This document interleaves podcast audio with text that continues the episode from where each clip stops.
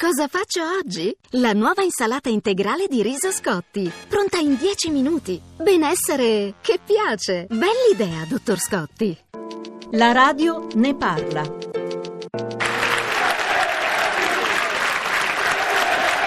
Cosa c'era in quell'applauso che tutto lo stadio ha tributato alla squadra nel momento in cui stava retrocedendo in Serie B dopo la partita con il Sassuolo? Beh, c'era l'applauso per eh, ringraziarli che ci hanno fatto vivere una stagione bellissima al di fuori della retrocessione. Questo è stato considerato un po' in tutta Italia un grande esempio di sportività. Che messaggio volete lanciare ai tifosi che in questi giorni saranno sugli spalti dell'Europeo in Francia? Di stare sempre vicino alle squadre in modo sportivo, di non usare la la violenza e ringraziare sempre i giocatori.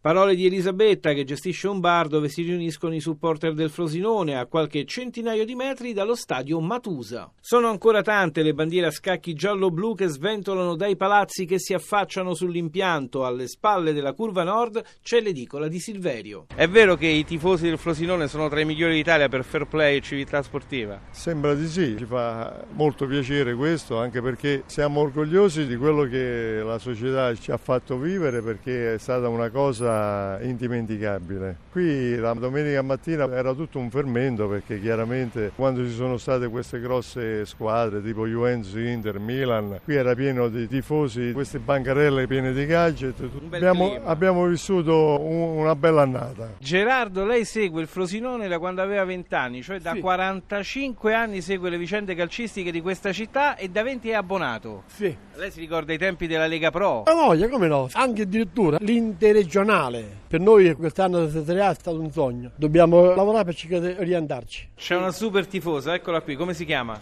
Sabrina. Come fa l'inno del Frosinone? Ale, Frosinone, Ale, non ti lascerò mai, sarò sempre con te. E questo già spiega tutto. Una promessa di fedeltà. Sì, è una fede unica. Elena Casaburo è la responsabile del Frosinone Point, quindi ha vissuto in prima persona questa stagione straordinaria con il Frosinone in Serie A. Quanto è forte il legame di questa città con la sua squadra di calcio? Tanto. I tifosi vengono tutti i giorni qui per vedere non solo il campo, gli allenamenti, preparano le coreografie tutte le domeniche. Lo stadio è anche il luogo dove convivono tante anime, tante persone di estrazione diversa. Sì, c'è un signore che viene tutte le domeniche qui in tribuna con le cioce, con la sua bella cesta e porta qui le cose buone da mangiare a tutti i nostri ospiti. Le cioce sono una calzatura un... particolare. Una calzatura particolare, sì, è come se fosse una scarpa, ma, ma comunque non lo è. Veniva usata nell'antichità. Quindi un autentico portafortuna, ma c'è anche qualche intellettuale insospettabile che vive lo stadio da protagonista. C'è un altro signore che si accomoda lì nel suo posto nei distinti e scrive poesie in ciociaro. Quindi lo vediamo che magari il giorno dopo posta sui social le sue poesie in dialetto, a prescindere di come è andato il risultato, insomma. Elena Casaburo ci spiega che tra la società e la tifoseria organizzata c'è un ottimo rapporto, ma che non sono previste agevolazioni o privilegi per l'acquisto degli abbonamenti. Tutti pagano lo stesso prezzo per attirare quanta più gente possibile sulle gradinate. A Veroli, in via Maria hanno sede i fedelissimi. Gerardo D'Aprile fa parte del coordinamento a cui aderiscono ben 11 Frosinone Club. Ogni trasferta è un divertimento perché noi abbiamo sui nostri pullman bambini da 6 anni con i genitori fino a persone anziane perché abbiamo coinvolto l'intera ciociaria. Che consistenza ha la tifoseria del Frosinone? All'Olimpico con la Lazio eravamo oltre 4.500 persone. A Frosinone siamo sulla media di 6.000 abbonati. A Parigi andrete per l'Europeo? Se la nostra nazionale ci dà la soddisfazione di coronare questo sogno ci facciamo un pensiero, però portando sempre la nostra bandiera e il nostro motto che lo sport è vita e amicizia.